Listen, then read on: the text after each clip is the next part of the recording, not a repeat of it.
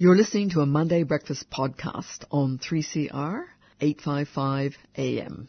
Thanks for tuning in. 3CR is broadcasting from the lands of the Kulin Nations, true owners, custodians, and caretakers of the land from which we broadcast. We pay our respects to elders, past, present, and emerging, and recognize that sovereignty has not been ceded and a treaty never signed.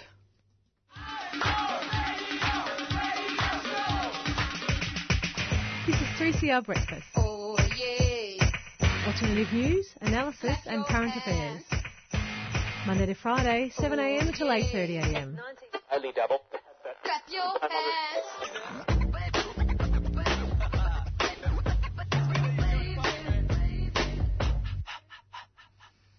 Good morning, Judith. And good morning, Alice. How are you today? I'm well, thanks. I'm missing Dean a little bit. He's usually sad not to have Dean with us today, isn't it? Yeah, but he's doing things with family, which is fantastic. And he's probably still in bed. Yeah, I think you might be. In. If you are, hi Dean. If you are, hi Dean. We miss you. Yeah. Yeah.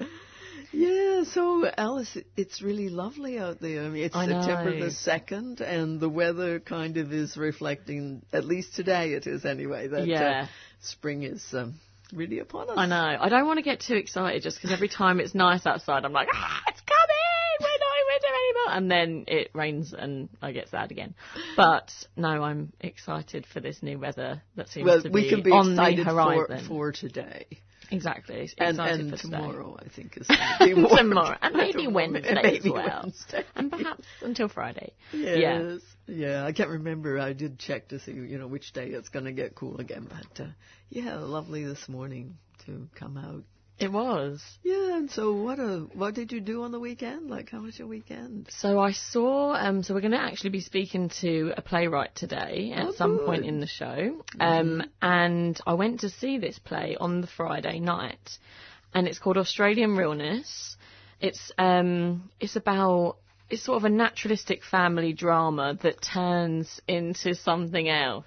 A bit gothic. Yeah, it's a bit dark. I wouldn't be surprised. It's a comedy, but and it well and truly is a comedy, but it has these really dark elements to it as well. Yeah. And when you're watching it, you know that you're watching something that you're going to have to go and debrief afterwards. Like me and my friend had to go somewhere, and we were like, right. Okay, let's pick this apart. So what did we just see? So it affected you, clearly. It definitely affected me. And the questions that we left with, which were totally intentional by Zoe Dawson, who is the playwright, were questions about class in Australia. And it's such an important thing to be talking about, and so I'm really looking forward to speaking to her at some point during the show. Yeah, isn't it? She's coming on after 8, is that right? After 8, yes. Yeah. So 8:15, we're going to be talking to her, and I'm very excited to ask her some questions. Well, keeping with an artistic theme, our whole last half hour is going to be like that, because we're also going to hear a piece by Omar Musa called Since Ali Died. You may or may not rap. I don't know. Oh, okay. I actually don't know him at all. Malaysian-Australian, born in Australia, and he's a rap artist, but he's also a poet, and he's written a novel as well. So he's pretty amazing, and I was lucky enough to get tickets to the show and went along, because a lot of these shows have been sold out where he's travelled. And I bought the CD, as I am wont. So we're just going to play that one piece and a little background to that. So all that's coming up after 8. Awesome. Yeah. Looking forward to that. And what have we got before 8? Well, Juliet Fox, who's the coordinator of projects here at 3CR. I don't know if you know Juliet, of course. Yeah. Well, did you know she's really Dr. Juliet Fox? No. She completed a PhD last year. And guess what she studied? What? Community radio. Oh, amazing. No, I did not know this. It is, and now it's a book. Incredible. Yes, on community radio and social change. I convinced her to come into the studio with me last Friday. She got no reason to say no. Oh, no, she was very kind. I mean, how can you say no to that? It wasn't even her day in the station. She's part-time, so she came in specially, which was really lovely. So we did an interview about that, and it was fascinating. So, I'll leave leave that to later, but just to entice you, she interviewed participants here, like volunteers and workers from the present, but also from the very early days. But she didn't just do 3CR. Mm. She looked at 3CR and a radio station in Timor-Leste that she had been a Community Volunteer International and supported them as they were setting up. So what she was wanting to do was kind of look inside community radio, and she wanted a kind of international as well as the local perspectives. Anyway, a very rich thesis, and now it's a book. Wow. Oh, yeah. My God. I had no idea. I feel so guilty. I always ask her the most ridiculous questions. And I'm like, Dr. Juliet, can you help me with the printer? Yeah, indeed. I mean, yeah. No, but no, just add doctor next time. Yeah, I'm sure she won't mind. Oh, gosh. And then before Juliet, at 7:30, we've got Dr. Sue Wareham as well. Mm. And we're going to be talking about Australia joining a US military operation in the Middle East. Yes, very scary. Very scary. Yeah. And I'm just really interested in learning a bit more about that, because that's something that I'm not 100% familiar with. So Sue's going to be talking to us about that and really going into the details about why they are joining and what their commitments are.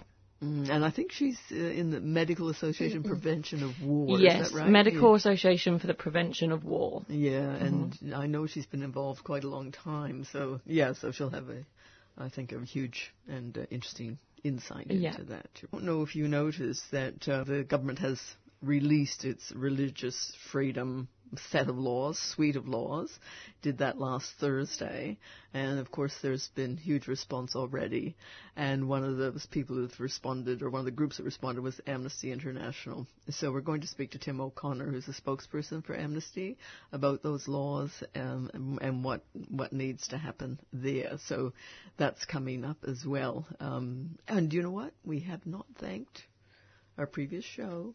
Oh, Beyond Zero Emissions. That's the one. Always a great show. Yeah. And I actually work in the same office as Kurt, who is on the show. Oh, terrific. And, we often talk, and I'm like, what have you got? What have you got this week? Ah, la, la, la, la. Yeah. And it's good to know what different people are doing. I mean, of course, we know that from listening to the station, but actually to have a more in-depth conversation around, okay, how did you get that story? Or, yeah. It's really interesting, because every presenter or producer's way of going about their stories and what they want to speak about on their show is different. Yes. So it's very interesting speaking to somebody else about it. Yeah, for sure. And, of course, as we have coming up with Juliet Fox, too, just interesting to see what she found out when she delved into it as an academic project. But, a couple of weeks ago we were talking about, I think, the Northern Territory Music Awards, and I mentioned the wonderful song Natural Woman by Kait, who's Melbourne-based, a Papua New Guinea background, and I just thought this was the most fabulous song. So we're going to hear Natural Woman with Kait.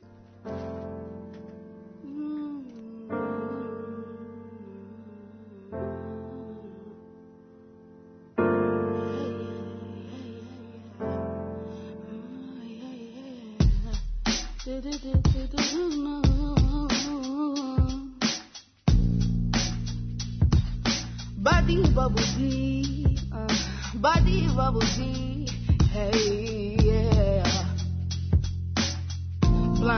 I was blind away all our songs to complicate their piano and guitar chords. Sing about kissing at midnight on a rooftop. And that was Kait, and it's spelled Kaiit, and Natural Woman. And, just check her out, because the voice is amazing. What an amazing song. And wasn't it beautiful? We couldn't sit still here, just dancing away. That was incredible. I love that. I've never heard of her before, but I'm going to research her for sure. Yeah, for sure. Do that. It's great. And you're on 3CR, Monday Breakfast.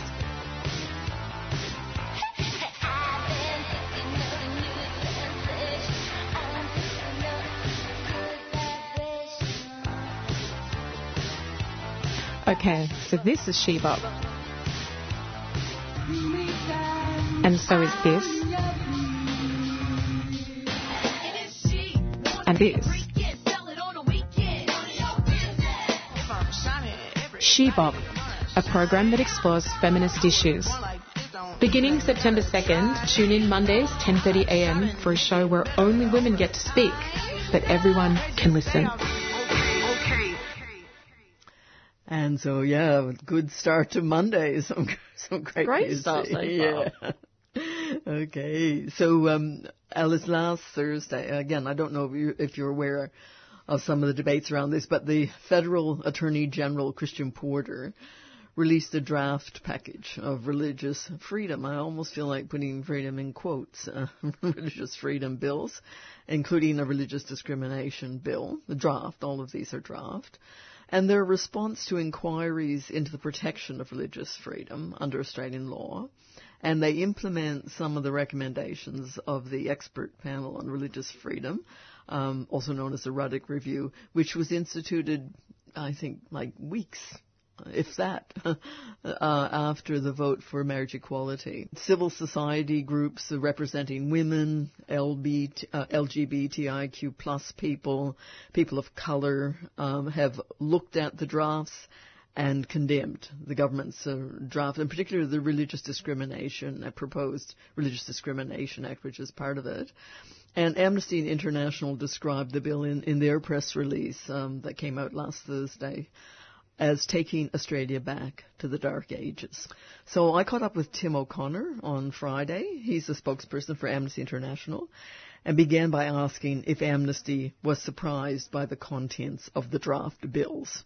Well, it's extremely surprising. Obviously, this has been very divisive right from the very beginning for many people in our community. Particularly, we were incredibly surprised and shocked to see that it targets, you know, some of the most vulnerable members of our community, vilifying women, LGBTQI plus people, people of colour, and others who may be minorities in the community. You do say it's a licence for religious groups to use their beliefs to condemn and attack groups and communities, such as the groups you just mentioned. Why is that? How does that do that? It really puts the right of religious discrimination, which shouldn't be a right in the first place, and puts it above other rights. And, you know, this is a missed opportunity, because what we need to see in Australia is a Human Rights Act. A Human Rights Act would actually ensure that we have a legislative mechanism to balance all of our rights. We wouldn't see the sorts of issues we've had with hate speech of people like Israel Folau, which has really engendered much of this, you know, what we see as fairly shocking bill. What's the background to this bill? Like, where did it come from? Well, it's been kicking around for a long time. The Prime Minister, before the previous election, got Philip Ruddock, who many may remember as a former immigration minister, to conduct a review. And so they've taken the findings of that review, which remain secret. Just to clarify, that was a review of religious freedom. That's correct, yes. Yes. And that review then has been taken, and they've released this draft disclosure bill just now. But it's been an issue, and I guess the interesting thing from our perspective is that this has been criticised right across the board. There's religious groups who are very concerned about it. You know, groups like Amnesty who sit firmly in the centre of these debates. And as an international organisation, I guess Amnesty has seen this sort of thing in other countries.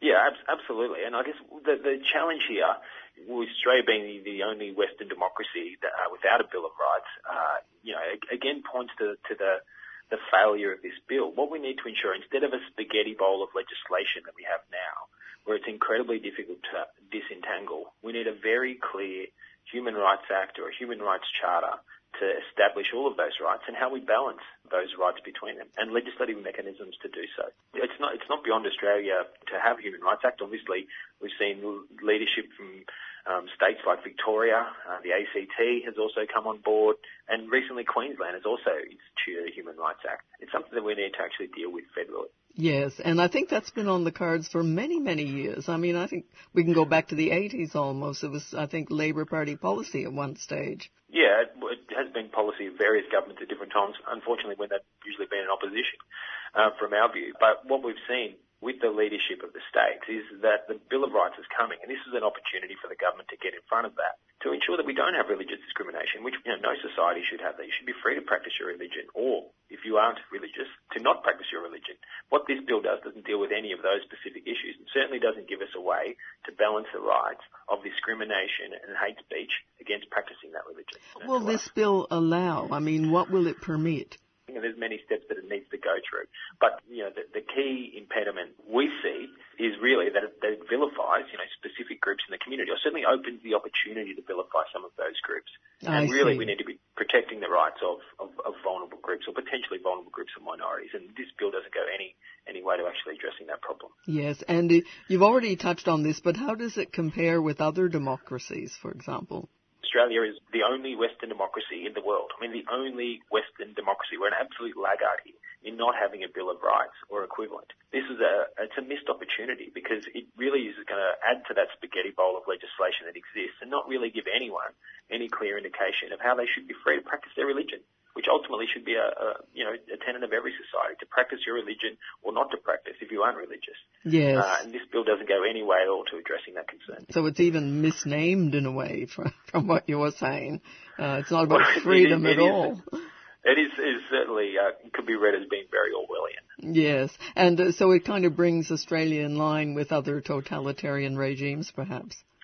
Well, I think.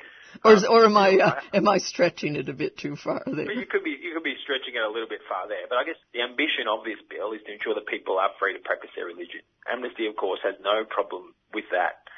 People should be free to practice their religion, but in doing so, they're not free to discriminate. Yes. And should a religious institution not employ someone or sack someone because of their religious or non-religious affiliation, that would be a huge shame.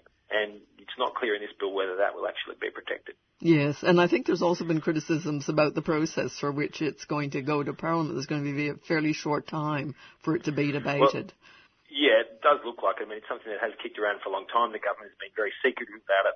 They've snuck it out now, and their plan is to push it through. We understand the bill will be referred to committee, and we'll have to go through that process where people have the opportunity to provide responses to it, amendments to it. But ultimately, this bill shouldn't be amended. It should be shelved. We should be looking at a Human Rights Act that ensures that every Australian has all of their rights protected. Yes, and I guess coming in right after the postal vote on marriage equality, it seems almost like it's set up to take away from what was gained through that vote.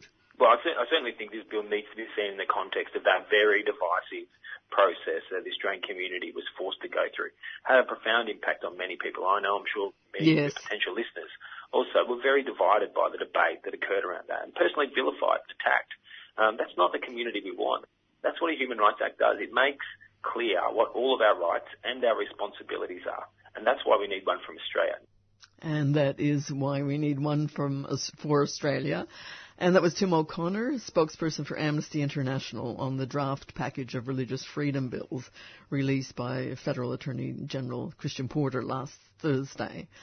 And the urgent need, really, to do something about a Bill of Rights. Yeah, did you realise we didn't have one, Alice? I didn't, no. I mean, there's so many things to find out when you move to Australia. Yeah, yeah. Yes.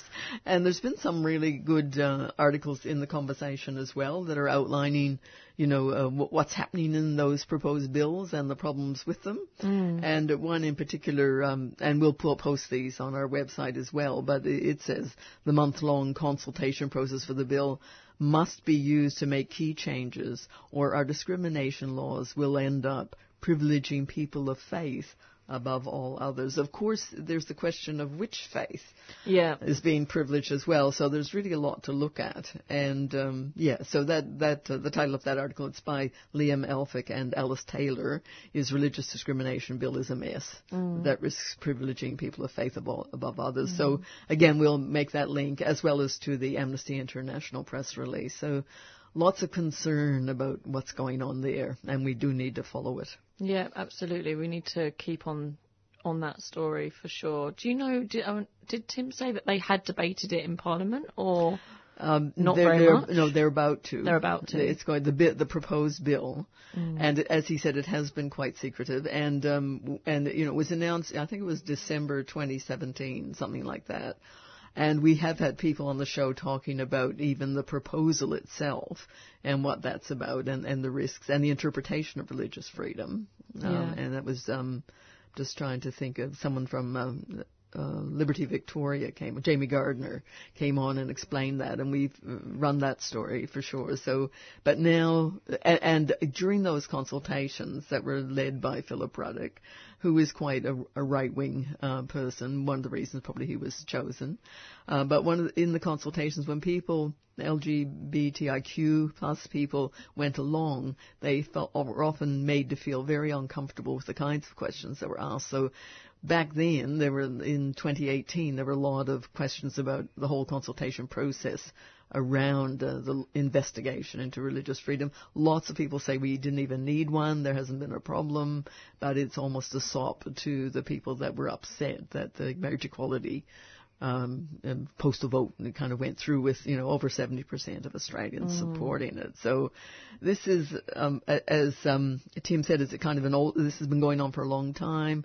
Been a lot of secrecy around the consultation around what came out from that.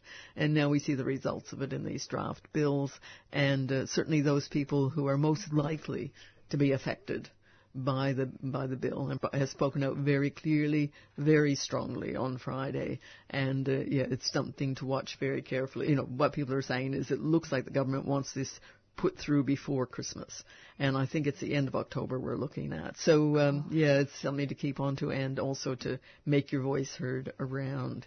Yeah, absolutely. Yeah, and big thanks to Tim O'Connor. I know he was very busy, so I put that press release out, and I think a lot of people responded to them, and I had 10 minutes. So we spoke quickly. But, I was really happy to be able to speak with him on Friday afternoon. Yeah, that was great. And after the break, we're going to be speaking to Dr. Sue Wareham about something that also potentially hasn't been debated for too long in Parliament, and we need to keep an eye on as well. Yes. So stay tuned. But for the moment, we're going to take a listen to Theresa Duffy Richards, By and By.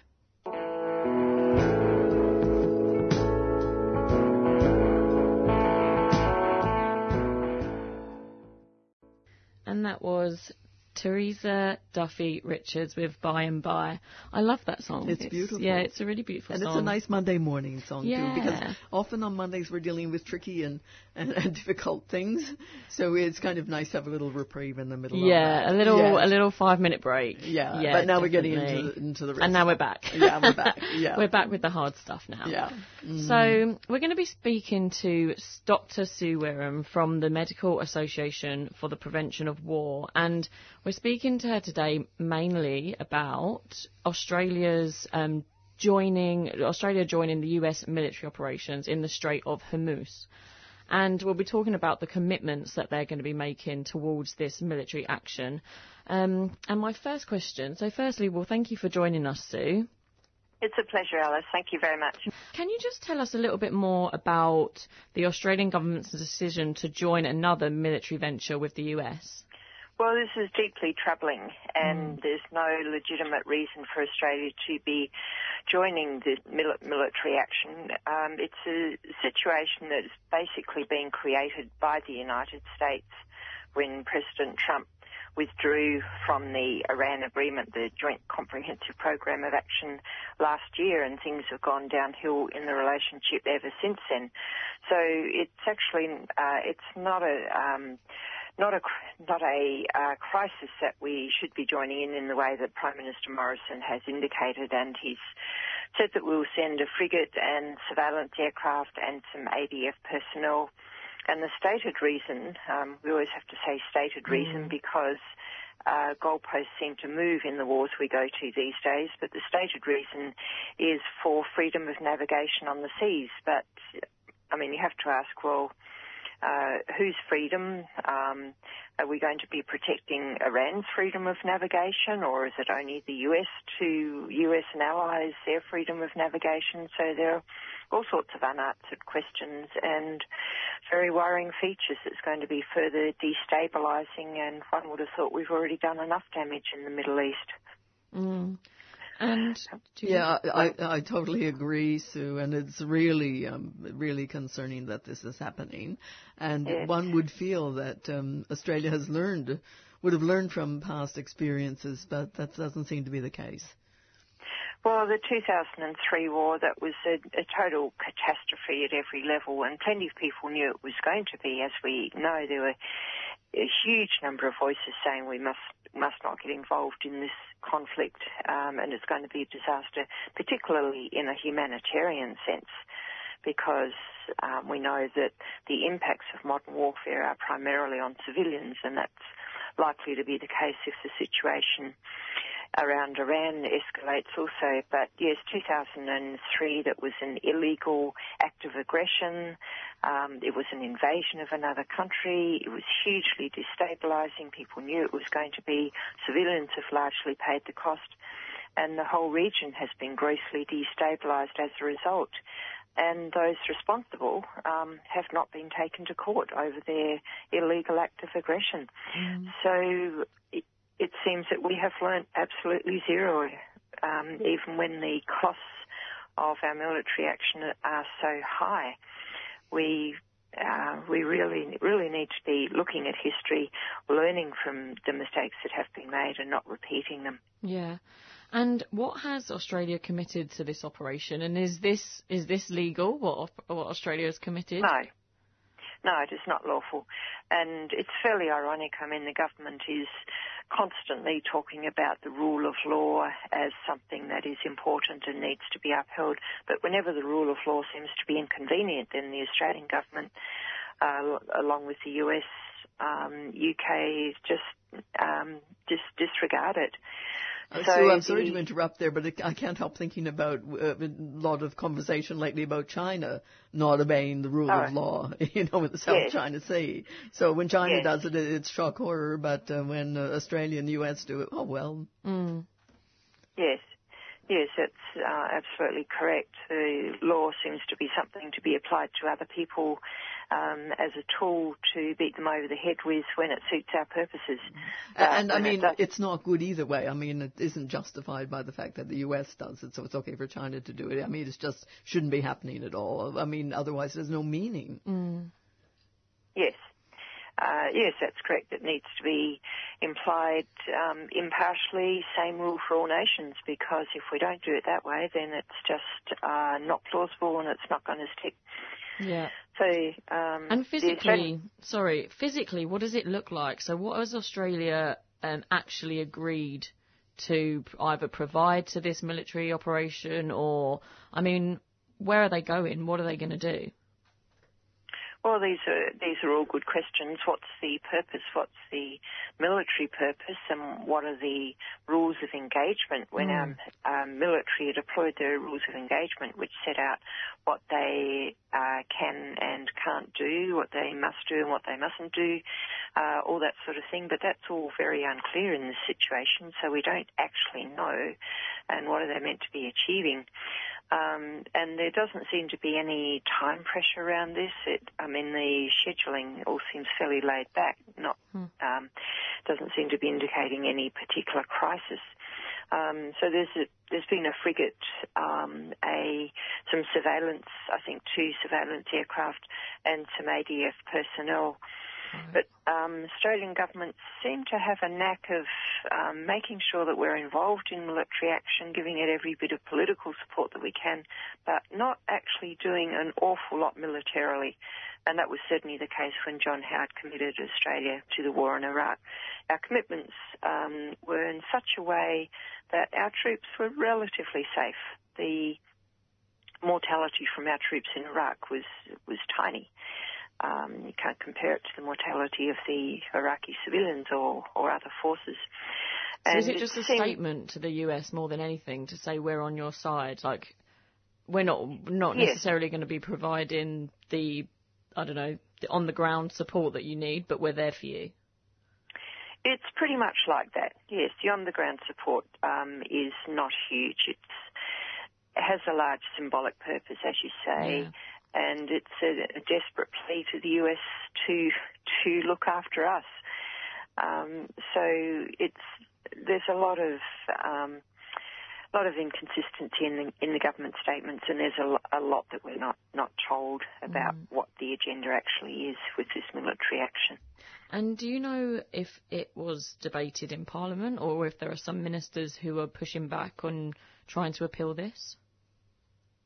No, it wasn't debated in Parliament, and that's a further aspect of all of this. From the point of view of us in Australia, this is all fairly anti-democratic. Mm. I mean, if there is an absolute crisis, if the country is under attack and needs to defend itself, then that's one thing. You don't necessarily want to wait for Parliament to be recalled, but this is not like that situation at all. There's no urgency about this. There's ample time for our Parliament, our federal parliamentarians, to be debating this, and they should be debating this. They should be called on to debate this, but there's no opportunity for that. But we need to be looking at all possible ways of dealing with this situation, and there are other things that could and should be done rather than going to war. Well, yes. Sending in the military. Yes, and even though, as you said, you know, it's not a huge military commitment, we are still there. And so what are the risks for Australia in actually being in the Strait of Hormuz? Well, there certainly are risks if the crisis escalates, which it's likely to.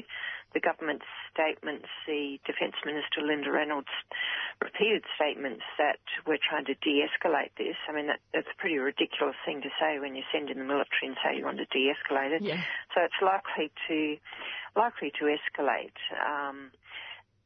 It's not likely that the US, Australia and the UK appear militarily, so Iran backs down and says, yes or no, sir, what do you want me to do? Mm. So it's likely to escalate, and then who knows? Yes, so Australia could actually be drawn into a full-scale war there. Yes, it's definitely on the cards. I mean, like you say, it's ridiculous. I mean, the more military you pour in there, almost the more likely there is to be an accident or an incident. Yes, that's already that's certainly the case, and already there have been incidents. The exact facts of those matters are disputed as to who did what and who was provocative and who wasn't. But once this sort of situation is starting to unfold, I guess what we can say is that the whole thing is unpredictable. Mm. I think it was Robert McNamara who used the term the fog of war. I mean, things just get out of control, and there's no way that you can tell what's going to happen or what the other side is doing or thinking or planning. One thing that Australia could be doing, but doesn't seem to be doing, is that Australia does actually have an embassy still in Tehran. The US does not have a diplomatic presence there, so Australia could actually be doing some good diplomatic work to try to defuse this and actually to de-escalate it, which government says they want. But sending in the military is not the way to de-escalate it. Using our diplomats in the region is the way to try to de-escalate it. But as far as we can tell, that's not happening. Yeah. Gosh, it's just such an awful topic. But and the thing is, I know that we've spoken about this briefly as well. And as you said, the Australian government said they want to de-escalate tensions. But ultimately, this military operation could lead to huge suffering from civilians. Can you talk to us a bit about that? Yes, it could do, and as we said, if the situation gets out of hand militarily, then that's almost certainly going to impact on civilians. And I think we need to remember every time we use the military these days that civilians are the major casualties of modern wars. But I think we need to remember also that even short of military conflict, there's the issue of the sanctions which the US has imposed against Iraq. Again, illegally, there is no lawful basis for the sanctions that the US has imposed against Iraq. They're not UN sanctions. Sorry, Sue, you meant Iran, right? I beg your pardon, yes. Yeah. Well, the same situation did apply in Iraq, but with the legality there was a little different. But the sanctions against Iran, yes, they are illegal sanctions, and they were not imposed by the UN. And we know that the sanctions are having a bad impact on the ordinary people in Iran thus far. We know that some pharmaceutical products not getting into the country in the way that's needed, some cancer drugs, so people with cancers are suffering as a result of the sanctions. And the fact that the US wants to punish anyone else who will trade with Iran is just purely, again, illegal, but it's vindictive. It's no way to conduct our international relations. We need to respect the fact that Iran needs to trade with other countries, just the same as all of us do. And if that trade doesn't happen, then the ordinary people are going to suffer, and it's the civilians who'll be paying the biggest price for the sanctions. Absolutely. Dr. Sue Wareham, thank you so much for coming on and talking to us about this today. And I'd really like to invite you back on the show at some point in the next sort of couple of months or couple of weeks, just so that we can keep an eye on what's happening here. Yes, definitely. Thank you very much, Alice, for the opportunity. Thank you. No problem. Thanks. Have a great day. Thanks. Cheerio. Cheerio.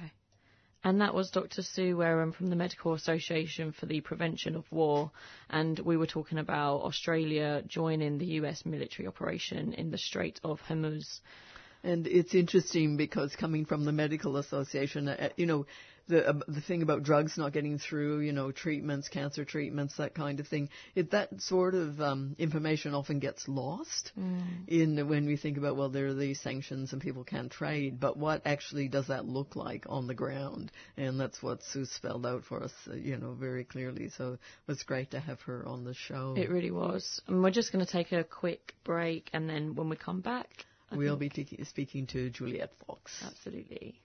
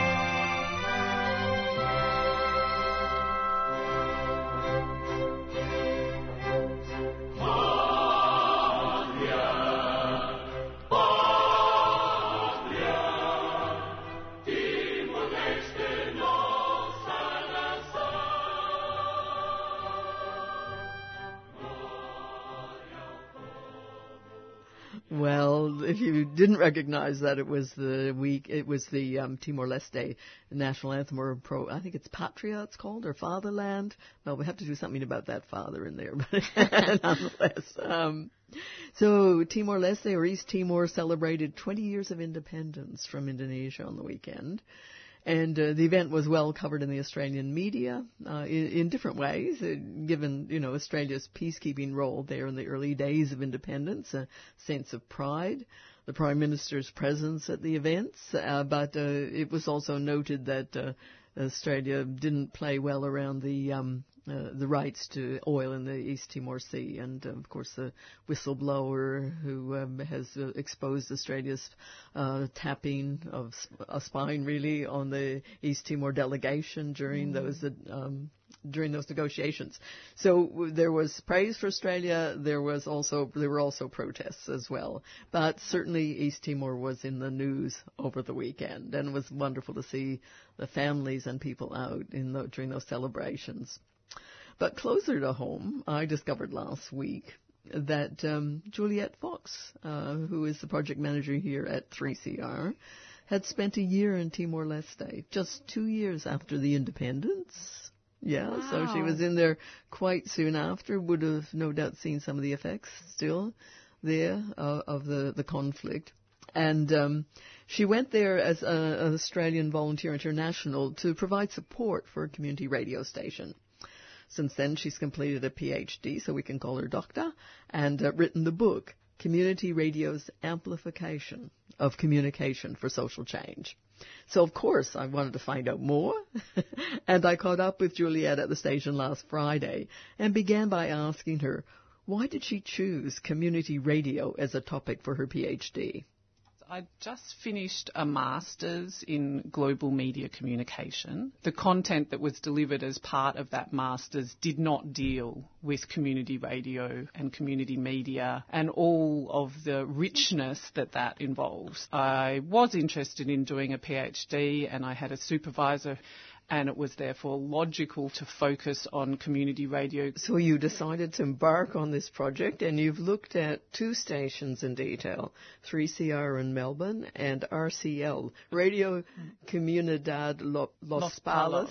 So why these two stations? I was focused on places that I already was familiar with, where there was trust and a relationship, and most importantly that I had already contributed to those stations. I'm a staff member here at 3CR, I've been a volunteer in the past, and similarly at RCL I worked there as an Australian Volunteer International. I wanted to go back to RCL to include them in my research in order to document the amazing work that they're doing, but also I really didn't want to focus on just issues in Australia. I wanted to expand it out, because I do think that it's very important that research of this type is looking at how community radio manifests in different environments. I had the sense that RCL is a more rural context, is that right? It's a very small town in the far east of East Timor. So if you can picture the island kind of towards the pointy end of it in a province called Laotem, and it's the capital there, but it is very rural and a stark difference to somewhere like 3CR. One of the differences for RCL is that they are really one of the main media outlets in town. Right, whereas at 3CR... Whereas 3CR, obviously, we're in a very big city and there's a lot of other media, whereas RCL really performs a very critical function in distributing very basic information about what's going on. So where does one start a PhD looking at two community radio stations in two different countries? I was interested in stepping back and asking the question, what's going on here? Yes. Which is obviously not a very good research question. So my research question was, how and in what ways does community radio contribute to communication for social change? I was going from the standpoint that there's amazing things going on here. Why? And to do that, you listen to a week's programming for each station. I thought that was fascinating. We'll come back to that. Yeah. Interviews with station workers and a questionnaire for listeners. So it's a rich data set that you worked with. I did historical documentation. I did interviews with founders, contemporary interviews, on-air mapping and listener questionnaires at both stations, although my interviewee numbers were higher at 3CR than they are at RCL, just purely because one station, 3CR, is much bigger and older than the other one. As you were starting out, you decided to ask the National Archives of Australia for any ASIO files related to 3CR. Why did you go there? At the start of 2014, when I was starting that first phase of going through historical documentation, one day I just thought, as a fishing exercise, why don't I see whether there are any files at ASIO? To be honest, I assumed that there were none. So I put in a request, and also because I was a researcher, I was able to put in that request. Okay, yes. Okay, so you had a university behind you. That's right. So I put the request in March of 2014. They got back to me saying that they were unable to notify me of a decision, but that they would continue to process my application. Some months later, I was told that there were files, and again, it was quite a surprising moment. I was on the tram coming home from work, and this is maybe like a year later, and I had a call from someone from the National Archives of Australia saying, I'm so sorry it's taken us so long to process your request. I just need to clarify, do you want the files on 3CR Community Radio or the Community Radio Federation? And that was the first that I knew that there were even files. And so there's 10 volumes of 3CR Community Radio. 10 volumes. I mean, 10 volumes. That seems incredible. Like, how many pages are we talking about? It's about 1,800 pages. For what kind of time period? From the period of 1976 to 1989. So there were 10 volumes under the title of 3CR Community Radio Victoria Propaganda Methods. And there was one volume just under the Community Radio Federation. By the time I got them, it was 18 months later. I was in the second year of my PhD. It was never going to be the focus of my PhD. It was just an exercise in seeing what they had. So I didn't really make full use of them. So if there's a researcher out there somewhere who would like to, they're all now publicly available. And I did have to pay for that process. So any of us could now look them up? Yeah, you can look them up. There's a PDF online. You can look through them. They're a pretty haphazard record of what was going on. There's a focus on communist or Marxist-Leninist groups within the station as opposed to the actual activities at the station. They are alarming, I would say. And alarming in what sense? Of the level of surveillance of people that was occurring at that time through people attending meetings or bugging phone calls. And obviously all of it really raises the question of what's going on now. And it does raise the question of what's going on now. And with all the, you know, the anti-terrorist legislation, and we know about the raids on the ABC and News Corp journalist Annika Smethurst, and also what's happening with whistleblowers. Yeah, just going, and very related to East Timor, actually. Yeah. Yeah. So, I mean, it's what is going on now, because the powers have increased since 9/11, and so yes, worth checking out those files. Alice, maybe there's a folder on us right now. Oh well, I'm not sure. You know, but I mean, I don't think have we? I don't know. I reckon so. Who knows? Absolutely. Who knows? Yeah. 3CR will be inspired on. Yeah. So Alice, you can download those files. I'm going to. Yeah, I just had that feeling. Really, I just watch it in your face. I know. I was like, no, I'm going to look through these files. I want to see what they were spying on 3CR about and what they collected. Yeah, very interesting. And just for people who've just tuned in, we've been speaking with Dr. Juliet Fox, who's a researcher, writer, and project manager here at 3CR, about her new book, Community Radio's Amplification of Communication for Social Change. So there we were just talking about, you know, how she started the research and into looking at two stations. She didn't compare them. She was just looking at what the different stations did and their structures. And so now we're going to hear, and as part of that, she actually listened in on a week's programming in each of the stations. And so now I asked her, you know, what did she find out, and, you know, why did she do that listening exercise? So we just hear more now from Juliet Fox.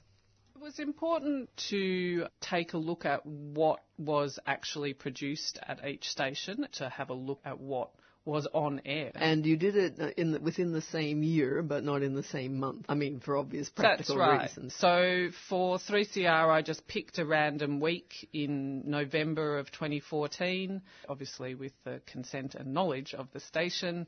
There's about 214 hours. Of that, I think there were around 134 that were actually unique shows, that is, shows that weren't repeated or shows that weren't from external sources. So did you mainly look at those 134 hours? I looked at everything, but I focused on those ones. And I was looking to see what sort of themes were covered, who was having a voice. At RCL, that was more of a challenge because that was all done in a variety of different languages. Oh, really? What languages? So they mainly broadcast in Tetum. There's still a little bit of Indonesian as well, and there's also a local language there called Fataluku. Right. Again, they don't broadcast much in that language, but there was some programming in Fataluku. As you would expect in a community radio station. That's right, yeah. In fact, some of the listener surveys, I recall, people really wanted more content in Fataluku, but it's quite challenging, say, writing a news report and then voicing that in a language that's not very well documented in that way. And I know that when I had that year in Timor, that was a great challenge challenge for the young people who I was working with. I'm assuming a less resourced station as well. Yeah, I mean, Timor is an extremely poor country, and that's then obviously reflected in a community radio station facilities and resources. And then there would have been community radio programs here at 3CR as well in language. I didn't have some huge pool of money that I could get everything translated. So what I decided to do was to approach all the community language programmers, explain what I was doing, and say that I would be in the studio during that week and that I would be asking them questions before, maybe during if there was a chance, and after, about what was on their show. I sat in the corner quietly. I caught up with people beforehand. Obviously, a lot of people I already know. So, again, it wasn't some strange researcher from nowhere with unclear intentions. Yes. I remember being really amazed at the incredible content that all of our community language programs produce week in, week out, the amount of information that they are delivering in their local languages through these shows, and the types of issues that they manage to cover. With regard to the listener questionnaire, you were interested in two main questions: a time when listening to 3CR or RCL changed your views or made you more aware of an issue, and the second was to describe a time when listening to 3CR RCL made you more active with an organization or an issue. So this is on the ground. What difference is it making? What did you find? How that came about that I put those questions into my research set was that Bevan Ramsden, one of my very early interviews, said to me, "So how are you tracking the listeners, you know, because really that's what we want to know." So I had 56 listener responses for 3CR and 14 for RCL. It just built up more evidence of the extraordinary impact that content on these stations has for people listening, reinforcing some of their beliefs, but they never hear that anywhere else. A reality that they're familiar with is actually reflected back to them by things that they listen to on the radio, like, "Oh, I've never heard voices from that community," or "I've never heard people speak about that issue," or "That made me go to my local community garden," or all sorts of different circumstances that people describe. "Yes, it did change the way I thought about that, and yes, it did make me do this." Yeah. Were there any big surprises during the research, perhaps other than the ASIO, which we've already talked about?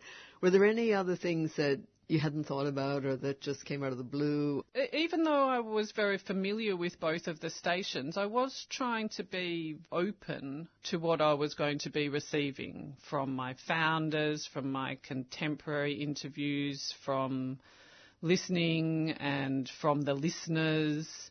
And I then did try and step back from it and try and look at what were the key themes that emerged. Yeah. Depth of feelings about the actual physical place of the station and the importance around being able to enter into a physical place that community interacts in.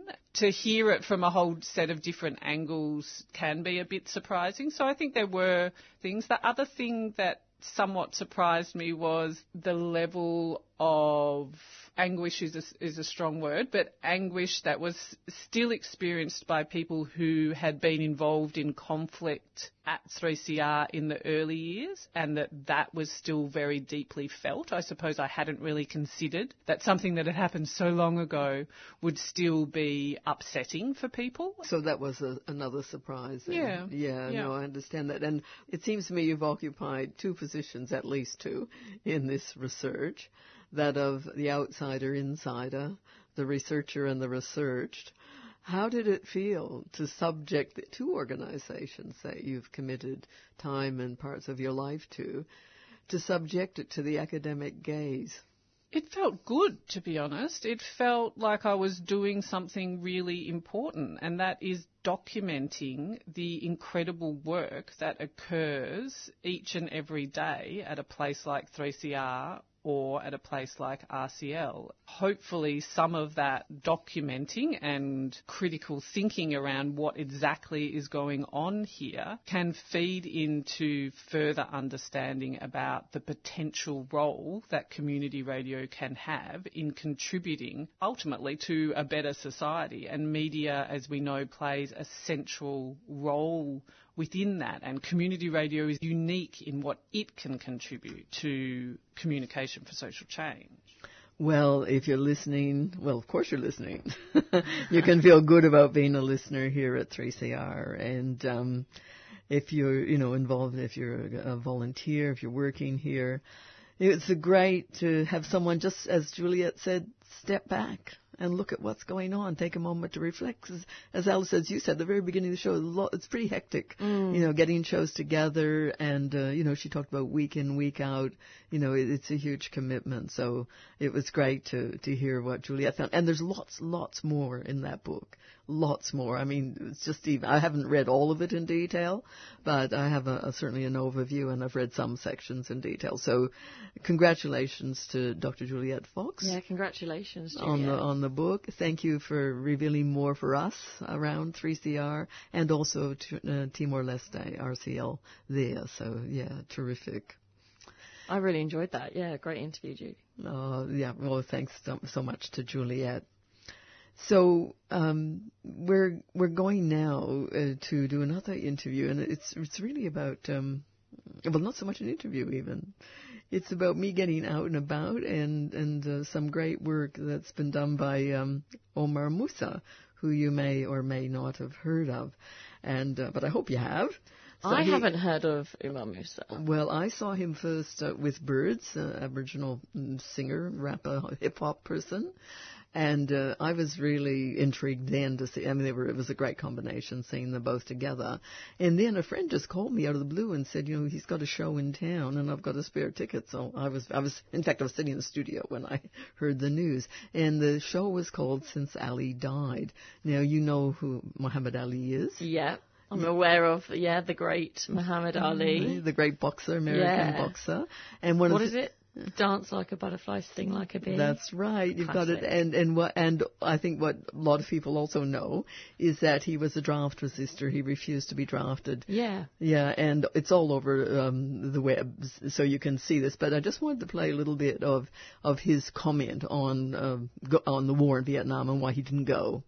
My conscience won't let me go shoot my brother or some darker people or some poor, hungry people in the mud for big, powerful America, and shoot them for what? They never called me nigger. They never lynched me. They never put no dogs on me. They never robbed me of my nationality, raped and killed my mother and father. What, I'm going to shoot them for what? How can I go shoot them? Them little poor little black people, little babies and children and women. How can I shoot them poor people? Just take me to jail. And, he was making his statement there. And so, and of course we're all very inspired by him when all of this was taking place. But then what you find is someone in Australia, an Australian or a Malaysian Australian man, but born in Australia, Omar Musa claims the Malaysian part of his heritage as well. And he says what's really interesting is the hyphen between Malaysian and Australian. So his show was called Since Ali Died, and I thought, is he talking about Muhammad Ali? And indeed he was. So we're just going to hear one of his songs. This was in the show, and it's called Since Ali Died.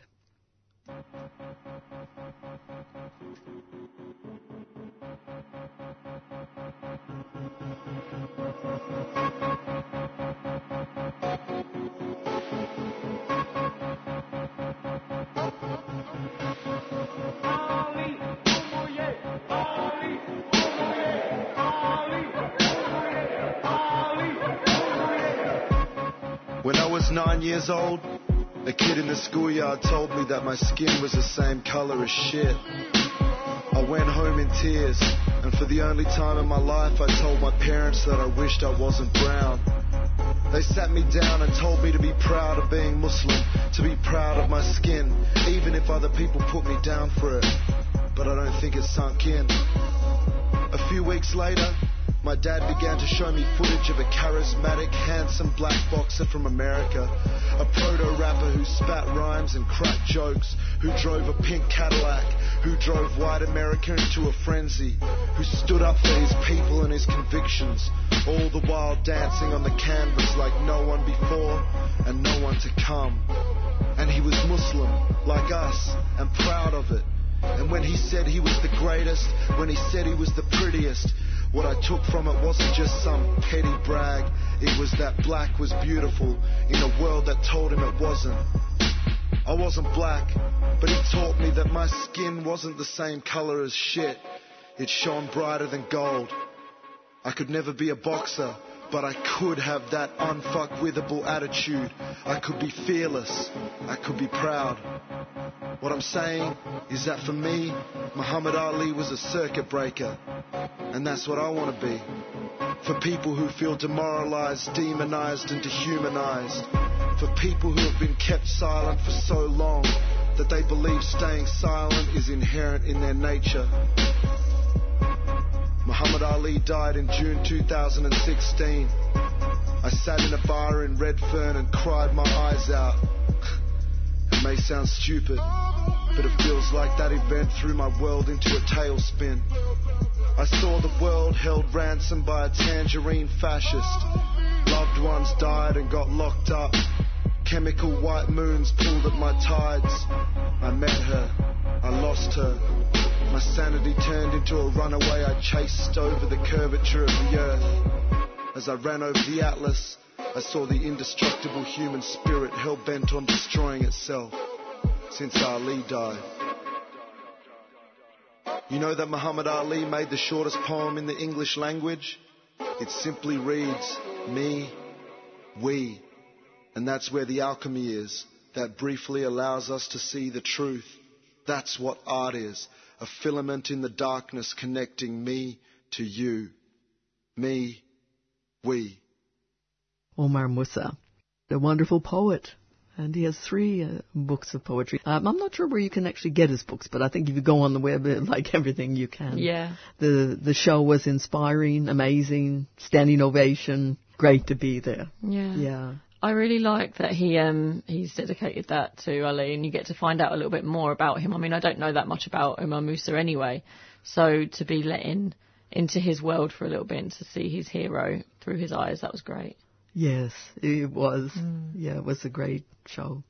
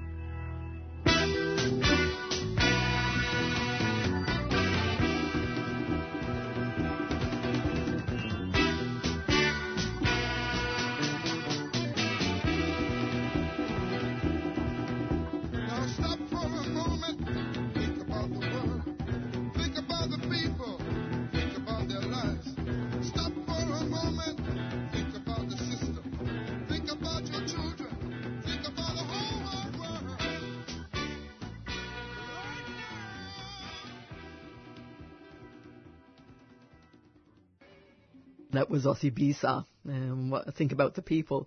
And Osibisa is an Afrobeat band founded in London in 1969 by 4 expat African and 3 Caribbean musicians. Oh, cool. Yeah, so the music is a fusion of African, Caribbean, jazz, funk, rock, Latin. They've got it all. They're hitting all genres right there. Great group, yeah. Oh, fantastic. Thanks for introducing us to that one, Judith. That's awesome. And so now we're going to be speaking to playwright Zoe Dawson, and I was lucky enough to go to see her play on Friday called Australian Realness. Fantastic. It was just brilliant, and I was sitting there. I mean, it's a comedy, but my God, it takes some twists and turns along the way, so it can keep you completely hooked for an hour and a half. It was brilliant. So I went with my friend, and afterwards we went and we had a debrief. We spoke about it, and we my friend had a million questions to ask as well, but I'm the lucky one that gets to talk to her today. So, firstly, thank you so much, Zoe, for joining us today. Oh, thank you for having me. No worries. So can you just start by talking to us a little bit about where Australian Realness is set, what it's about, and just giving us a bit of an introduction to the play? Yeah, I can try. So it's set in North Fitzroy in 1997, and very much starts out as a pretty typical, very familiar Australian family drama comedy. It's set in quite a familiar setting. It's a very realistic, naturalistic sort of looking North Fitzroy house with a kind of, the kettle that works and the, sink with running water and all that stuff that we're pretty used to seeing on stage as a representation of, what life looks like. And the characters are all pretty familiar too. It's mum and dad who are welcoming home the grown children from the family for a family Christmas. And, of course, there's some tensions and there's some kind of insinuations of maybe some family secrets or that things aren't quite as sunny and happy as everyone's pretending. And that's where we start. Mm. And so it's set in the 90s. And there's references, Melbourne references throughout the whole thing. And I was just wondering, why was it placed in the 90s and how much research did you have to do just based on all those references that are thrown in regarding the gentrification of Melbourne? Yeah, it's a good question. The choice to set it in the 90s came a bit late. I think I'd written the first draft back in 2017 where it was set contemporary, and it was really just the play is dealing with sort of questions of classism and privilege, and it particularly looks at without giving too much away, the sort of the reveal that happens, or the thing that sort of most unsettles this family is the revelation that there's been a family of bogans living in the back shed. Mum and dad have been renting out the back shed to supplement their dwindling income, and so there's this family of bogans, and we wrote it. I wrote it set in the current day, and we read it, and it felt like these characters, or at least where these characters start, these bogan characters, it felt quite dated, and it felt like we don't really see these characters anymore. And that sort of set me back on a quest to go, all right, these, it just felt very 90s. It felt like that's when these characters were really kind of full throttle. We had a lot of working class sort of high comedy slapstick characters on screen with like Full Frontal and Comedy Company, Kath and Kim, things like this. The Castle. It really reminded me of that humour. Yeah, which was 1997, which was when that was released. And it felt like it was a real kind of high point in terms of a certain type of representation of working class people that felt very familiar.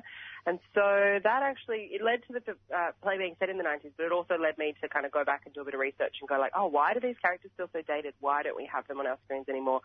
What's changed? How do we see working class people represented now? And that sort of informed the whole journey of the play, which was, which involved kind of cycling through a selection of stereotypes of the ways in which we see perhaps working class Australians represented in middle class entertainment. Mm. And how are working class people presented in theatre at the moment, or from your research, what have you found? Well, I feel that, like I said, that really high comedy isn't quite as common anymore. I was looking particularly at film and TV, but yeah, also theatre, and I was interested in the ways in which working class characters have started to occupy horror more in the last. I mean, they've always had a place in a kind of wake and fright Australian vernacular of horror, but particularly this kind of very realistic, gritty drama like Snowtown and Animal Kingdom. Even something like John Jarrett of Wolf Creek, and just thinking about how that the same kind of person or the same character, the same look with the, flannelette shirt, how we got from Dale Kerrigan in The Castle to John Jarrett in Wolf Creek, and what it says about the last 20 years of Australian history, and how maybe middle class attitudes have perhaps changed towards working class people. Mm. That was the sort of thesis that I started to look at and embed within the play. Yeah. And why do you think it's important to talk about class in theatre? And do you feel there is classism in Australian theatre? Yeah, I do, definitely. And that was definitely where the play sort of sprung from, was from seeing a lot of middle-class families represented on Australian stages the sort of as the kind of centre or the kind of norm. And not coming from a middle class background myself, I always felt like, it always sort of made me feel on the outer, and it made me think, well, you know, no wonder my family don't come to the theatre because it's not really about them. And just the, that idea of who the audience is. But I definitely wrote this play for a kind of, I had a question at the start of the process where I was like, is this a play for a middle class audience who comes to the theatre already? Or is this a play to try and get a new audience in who maybe don't come to the theatre? And I ended up going with the former and writing something for the kind of existing audience that already sees theatre, and to sort of encourage them to question, or us to question, what, how we view, how we're used to viewing working class characters, what feels familiar, what feels foreign, and try to sort of push that a little bit and play with that to bring up some more questions, I guess. I mean, I thought it was interesting because you definitely there was a lot of fun poked at the middle class family for some views that they were having, or the fears of becoming part of the working class and losing wealth. And I'm from the UK, and so class in the UK is a really big thing, and it's distinguishable, and people are obsessed with it. So I found it really interesting going and finding out a little bit more about the class and perhaps the fear of losing status in Australia. And do you feel like you experienced any confronting questions about maybe some of your own prejudice or your own class history while you were writing the play? Oh, that's a good question. I love that you bring up that you're from the UK, because of course it's such a different conversation and relationship to class, and I always love going to the UK because it's so much more, it feels so much more a part of everyone's identity in a really open way, whereas I feel like in Australia we have a sort of myth of, because, you know, and certainly white Australia, coming from this convict mentality, this kind of idea of the underdog, and I think there's a bit of a myth of egalitarianism and we're all the same, and we don't, this myth that we don't really have a class system. But I certainly, I definitely had to confront elements of my own prejudice, because I come from a working class background, but now working in the arts, I'm in a completely different class, and I don't have a lot of money, but I have a lot of cultural capital, and I have a lot of social privilege and social mobility just through what I do. And so it definitely had me interrogating that, and I think that's, you know, at the heart of it, that's that sense of duality and of feeling like I'm kind of not belonging to either group, or that sense of sort of feeling like a bit of a class traitor, but also feeling like a kind of class outcast in some way is definitely at the heart of, I think, the play, and the reason I wanted to do it was to sort of tackle those questions and figure out like where I am and who I am and where I fit in. Yeah. And it's Judith here. I just wanted to say that I think entering into that really tricky territory generates some really interesting conceptual thinking, some ideas, and also really great theatre. Oh, great. Thank you. That's really nice to hear.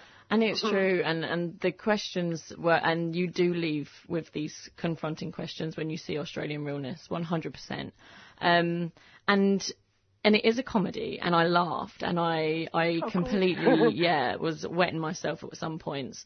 But it doesn't stay like a super comedy play for very long. You get these twists and you get these turns, and it does turn quite dark. And so without giving away anything, obviously no spoilers here, but can you just talk to us a little bit about the end of the play, or towards the end? And your style, and perhaps why you chose to create something completely almost thriller. I think first of all, it relates to that idea I said before about tracing class representation, and so I knew that I wanted to explore elements of like the 90s sitcom Bogan, who's very funny and very harmless and very sweet. This kind of broad stereotype, I really wanted to sort of put that centre stage and make it really heightened. And but I also, and I wanted to somehow find a way to also incorporate ideas of the more John Jarrett Wolf Creek sort of representation, the kind of chopper read. And so, and putting those in kind of one body or one character to show a sort of, almost like a class dysmorphia or something. So I think there's a sense in the play of time, like it's playing with time and, how fast time goes. And we see the play through the eyes of the middle-class daughter, and that was a very deliberate decision to kind of put, to sort of frame it as a sort of, I see the play as like a middle-class nightmare is how I describe it, or how I thought of it dramaturgically through the process. Like, if this is a middle-class nightmare of what maybe what has happened in the last 20 years, but also like the worst, the fear of working class, then what would happen next, and what would be the scariest thing to happen. So that was the sort of questions I just had in my head as I was writing the end of the play and trying to work out where to land and what felt like a what felt like a genuine representation of how I feel about class at the moment, or you know where I sort of landed after all.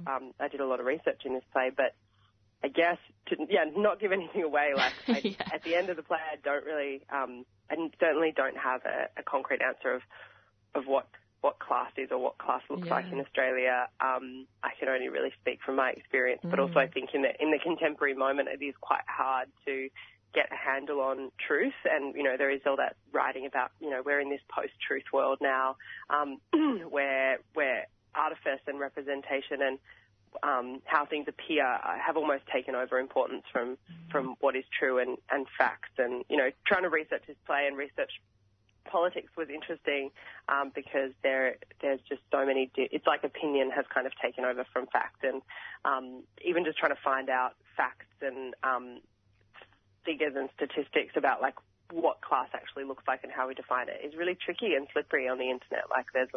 people pushing different agendas, and it's really hard to kind of grasp the core reality. So I think I wanted to honour the truth of that experience in the play somehow, of not being able to completely figure out, you know, of what it is to live in uncertainty and not really knowing. Yeah, and it's absolutely great. And as I said, I saw the show on Friday, and me and my friend had a huge debrief session after because there is it leaves you with questions, and the answers that you come up with by yourself. And I love that about theatre, where you can actually just almost decide the ending for yourself. And it's great. It's a bit of a litmus test. Yeah, no, I love it. And we haven't even said where it is, how we can go and watch it, or how the listeners can get a ticket if they want to. So can you just talk to us a bit about, how long it's on for and where we can go and see it?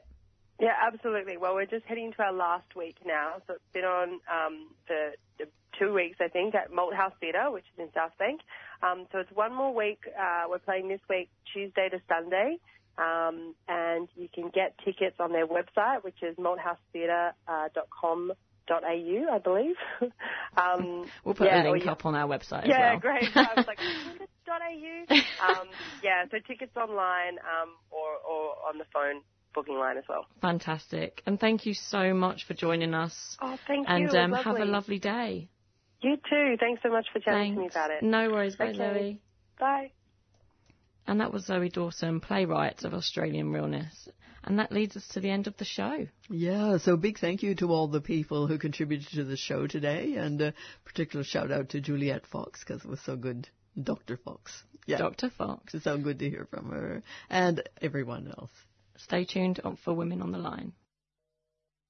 3CR relies on the support of ethical organisations to keep our vital community of voices on air. And we'd like to thank our breakfast supporters, the new international bookshop, Nibs, at Trades Hall. You can check them out at nibs.org.au. And if you'd like more information on how your organisation can become a 3CR supporter, contact the station on 03 9419 8377.